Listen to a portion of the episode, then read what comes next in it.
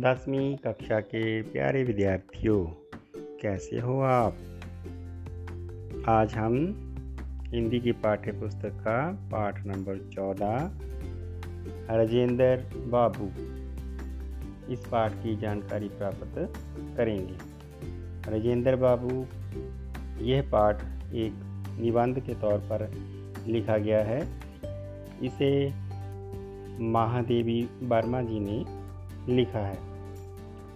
तो आइए इस पाठ की जानकारी प्राप्त करते हैं। लेखिका श्रीमती महादेवी वर्मा ने राजेंद्र बाबू को पहली बार पटना के रेलवे स्टेशन पर एक बेंच पर बैठे हुए देखा था। प्रथम दृष्टि में उनकी जो आकृति लेखिका की स्मृति पटल पर अंकित हुई। वह वर्षों के पश्चात पश्चात मैंने बाद में, वर्षों के पश्चात की यथावत बनी हुई थी। काले घने कटे हुए बाल, चौड़ा मुख बड़ी बड़ी आँखें, गेहुआ रंग बड़ी बड़ी ग्रामीणों जैसी मूछें लंबा कद काट, ग्रामीणों की सी वेशभूषा, सिर पर गांधी टोपी पहने हुए राजेंद्र बाबू का व्यक्तित्व, बरबस हर व्यक्ति को अपनी ओर आकर्षित कर लेता था। न केवल आकृति, शारीरिक गठन और वेशभूषा में भी, अपने स्वभाव और रहन सहन में भी वे एक सामान्य भारतीय का, एक कृषक का प्रतिनिधित्व करते थे। कहने का भाव ये है कि उन्हें देखकर ऐसा नहीं लगता था कि वे भारत के राष्ट्रपति हैं। उन्हें देखकर एक सामान्य व्यक्ति और एक कृषक के बारे में पता चलता था। प्रतिभा और बुद्धि की विशिष्टता के साथ उनकी संवेदनशीलता भी उनके सामान्य व्यक्तित्व को गर्मामयी बना देती थी।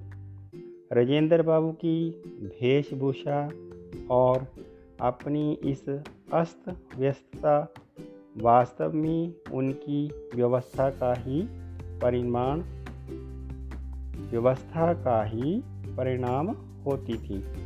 और अपनी इस अस्त व्यस्तता के प्रकट होने की स्थिति में वह भूल करने वाले किसी बालक की तरह ही सिमट जाते थे।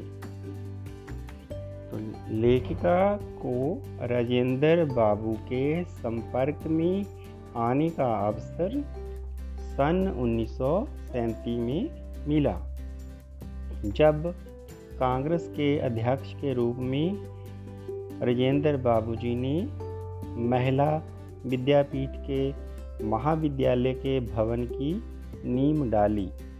तभी उन्होंने अपनी पोत्रियों की शिक्षा व्यवस्था के लिए महादेवी वर्मा से आग्रह किया और उन्हें विद्यापीठ के छात्रावास में भर्ती करवा दिया। यहाँ पर याद रखने वाली बात बच्चों, ये थी कि राजेंद्र बाबू की पंद्रह सोलह पोतियाँ थी। तो उन पोतियों का दाखला विद्यापीठ में करवाया गया। वहाँ पर महादेवी वर्मा पढ़ाती थी। तो वहाँ की विद्यापीठ के छात्रावास हॉस्टल, जब कोई बच्चा घर से बाहर कॉलेज में पढ़ने जाता है, विद्यालय में पढ़ने जाता है तो वहाँ पर उनके रहने की जो व्यवस्था होती है, वो हॉस्टल और छात्रावास कहलाता है। तो विद्यापीठ के छात्रावास में भर्ती करवा दिया। इसी बीच लेखिका का परिचय राजेंद्र बाबू की पत्नी से भी हुआ, जो स्वभाव की बहुत ही सरल सीधी सादी क्षमाशील और ममत्व की मूर्ति थी। एक जमींदारी परिवार की वधु और महान स्वतंत्रता सेनानी की पत्नी होने पर भी उनमें अहंकार, लेश मात्र भी न था। छात्रावास की बालिकाओं तथा नौकर चाकरों पर वह सम्मान रूप से अपने स्नेह की वर्षा करती थी। तो राजेंद्र बाबू भी सभी छात्राओं को स्नेहपूर्ण दृष्टि से देखते थे। यही नहीं, उन्होंने अपनी पोत्रियों को भी सामान्य बालिकाओं के साथ सादगी एवं संयम से रहने का पाठ पढ़ाया था। वह उनमें अहंकार की भावना ना देखना चाहते थे। इसीलिए भारत के राष्ट्रपति बनने पर भी उन्होंने अपनी पोतियों को पहले की तरह ही सादगी पूर्ण रहते हुए कर्मनिष्ठ बनने की शिक्षा दी थी। राजेंद्र बाबू की पत्नी में भी कोई परिवर्तन नहीं आया था। कहने का भाव ये है कि ना तो राजेंद्र बाबू के स्वभाव में कोई तब्दीली आई राष्ट्रपति बनने के बाद, ना ही उनकी पत्नी और ना ही उनकी पोतियों में। राष्ट्रपति भवन में रहते हुए भी वह एक सामान्य भारतीय नारी की तरह जीवन यापन करती थी। राष्ट्रपति राजेंद्र बाबू की पत्नी उनके साथ राष्ट्रपति भवन में ही रहती थी। उन्होंने कभी भी इस बात का अहंकार नहीं किया कि मैं राष्ट्रपति की पत्नी हूँ। तो एक दिन जब महादेवी दिल्ली आने का विशेष निमंत्रण पाकर राष्ट्रपति भवन पहुँची तो अपने साथ वह दस, बारह तरह के सूप लेकर राष्ट्रपति के लिए राष्ट्रपति भवन पहुँची थी। तो वहाँ उनका खूब अतिथि सत्कार किया गया। कहने का भाव ये है कि राजेंद्र बाबूजी ने राष्ट्रपति भवन में महादेवी वर्मा जी को बुलाया था। जब वह दिल्ली आई थी, वो अपने साथ राष्ट्रपति के लिए बारह सूपों का तोहफा, गिफ्ट, भेंट लेकर आई थी। तो राजेंद्र जी ने भी उनका अतिथि सत्कार खूब किया था। भोजन के समय जब राजेंद्र बाबू और उनकी पत्नी का उपवास होने के कारण यहाँ उपवास बच्चों, जो हम व्रत रखते हैं। जिस दिन महादेवी वर्मा राजेंद्र बाबू को मिलने आई, उस दिन राजेंद्र बाबू का और उनकी पत्नी का उपवास था, व्रत था। लेकिन जब खाना खाना था, खाना खाने के समय उपवास होने के कारण महादेवी को उनके साथ फल आहार लेना उचित लगा। तो महादेवी ने भी कहा कि कोई बात नहीं, मैं भी फल ले लेती हूँ।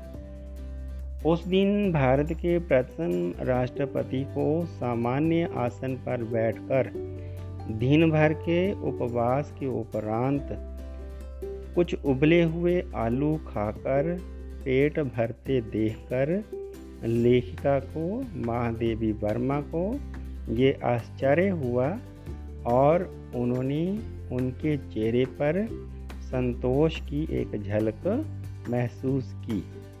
वास्तव में जीवन मूल्यों की सच्ची पहचान रखने वाले वे एक महान व्यक्ति थे, जिन्हें देश रत्न, भाव, भारत रत्न की उपाधि दी गई।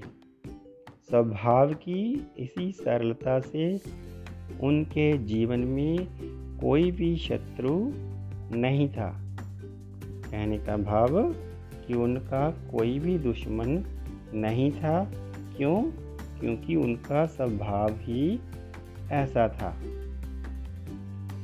तो मुझे पूरी उम्मीद है कि बच्चों को इस पाठ की जानकारी अच्छे से हो गई होगी। तो आइए इस पाठ के लघु प्रश्न के बारे में थोड़ी चर्चा करते हैं। प्रश्न एक, राजेंद्र बाबू को लेखिका ने प्रथम बार कहाँ देखा था? उत्तर में हम लिखेंगे, राजेंद्र बाबू को लेखिका ने सबसे पहले पटना के स्टेशन पर एक बेंच पर बैठे हुए देखा था। तो स्टेशन कौन सा? Railway station. राजेंद्र बाबू अपने स्वभाव और रहन सहन में किसका प्रतिनिधित्व करते थे? उत्तर में लिखेंगे, राजेंद्र बाबू अपने स्वभाव और रहन सहन में एक सामान्य भारतीय या भारतीय कृषक का प्रतिनिधित्व करते थे। राजेंद्र बाबू के निजी सचिव और सहचर कौन थे?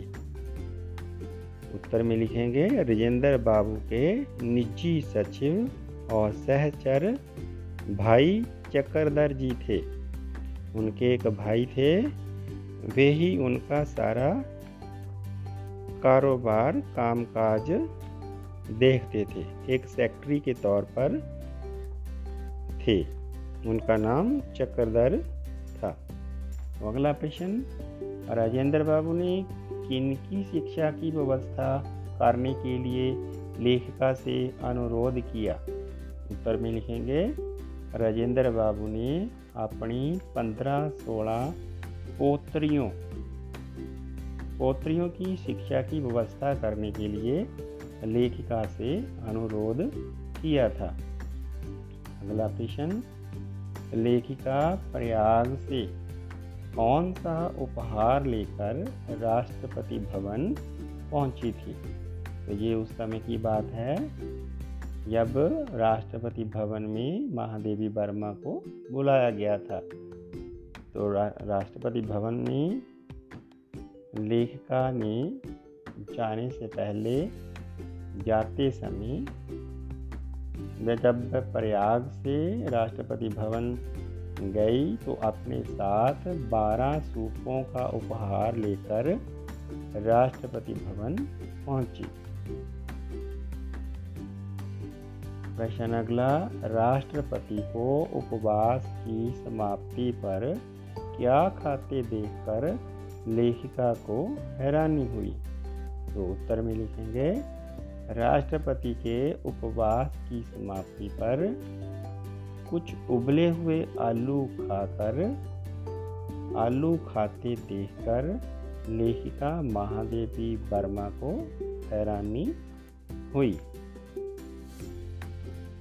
तो दसवीं कक्षा के बच्चों ने इस पाठ को अच्छे से सुना है, समझा है। इस पाठ के लघु प्रश्नों की भी जानकारी हासिल की है।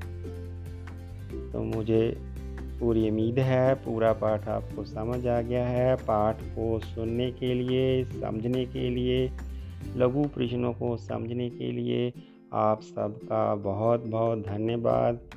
घर में रहिए, सुरक्षित रहिए, ऑनलाइन पढ़ाई करिए। अपना, अपने माता पिता का, स्कूल का नाम रोशन करें। अगले पाठ की ऑडियो में फिर मिलेंगे। धन्यवाद।